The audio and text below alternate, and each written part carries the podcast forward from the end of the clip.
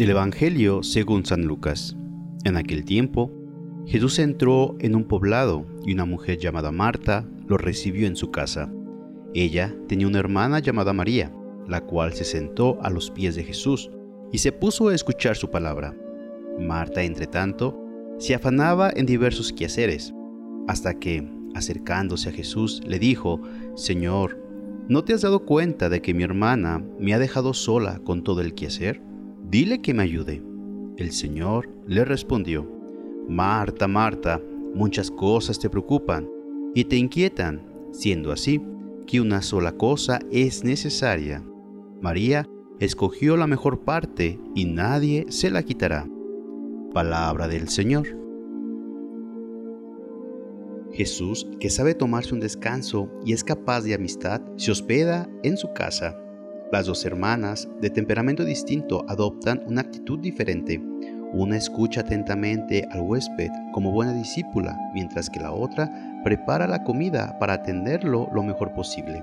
Marta, que en el Evangelio de Juan aparecía orando a Jesús y confesando su fe en él, aquí aparece como una buena ama de casa, atendiendo al servicio de los demás. Cuando se queja porque su hermana no le ayuda en su tarea, Jesús le dirige una suave reprimienda, porque no es importante ocuparse de tantas cosas, más bien alaba la actitud de la que sabe aprovechar su presencia en casa y escucha su palabra. Luego, seguramente siguió una comida relajada con una conversación amistosa. Marta nos da un buen ejemplo de hospitalidad y de delicadeza familiar. Más tarde aparece de nuevo sirviendo a la mesa, seis días antes de la Pascua, en la comida festiva que siguió a la resurrección de Lázaro. No hay que ver en su actitud un símbolo de la vida activa contrapuesta a la vida contemplativa que practica su hermana.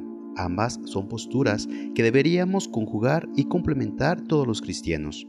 A veces Jesús nos recuerda claramente la caridad al servicio de los demás, como la parábola del buen samaritano. Otras como hoy destaca la actitud de fe y de escucha, relativizando las preocupaciones materiales y centrándose en lo esencial. Los que escuchan la palabra de Dios y la ponen en práctica.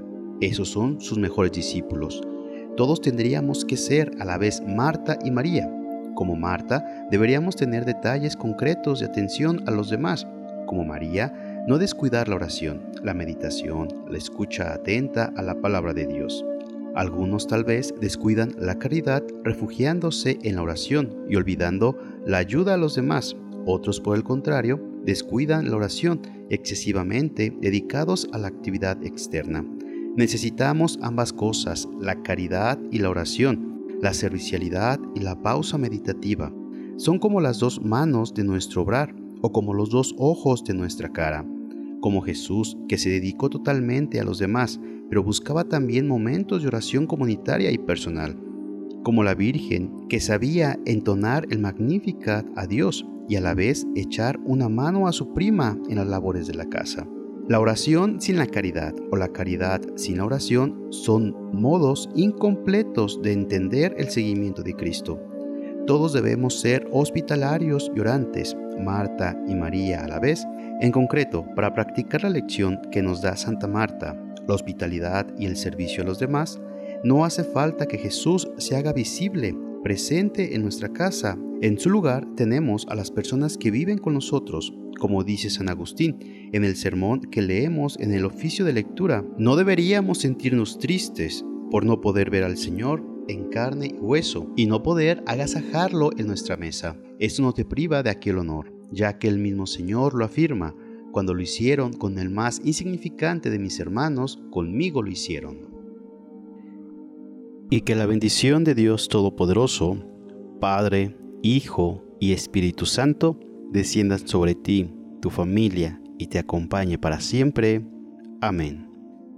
Si te gustó esta reflexión, te invito a suscribirte al canal, darle clic a la campanita y compartirlo para que más escuchen y mediten la palabra de Dios.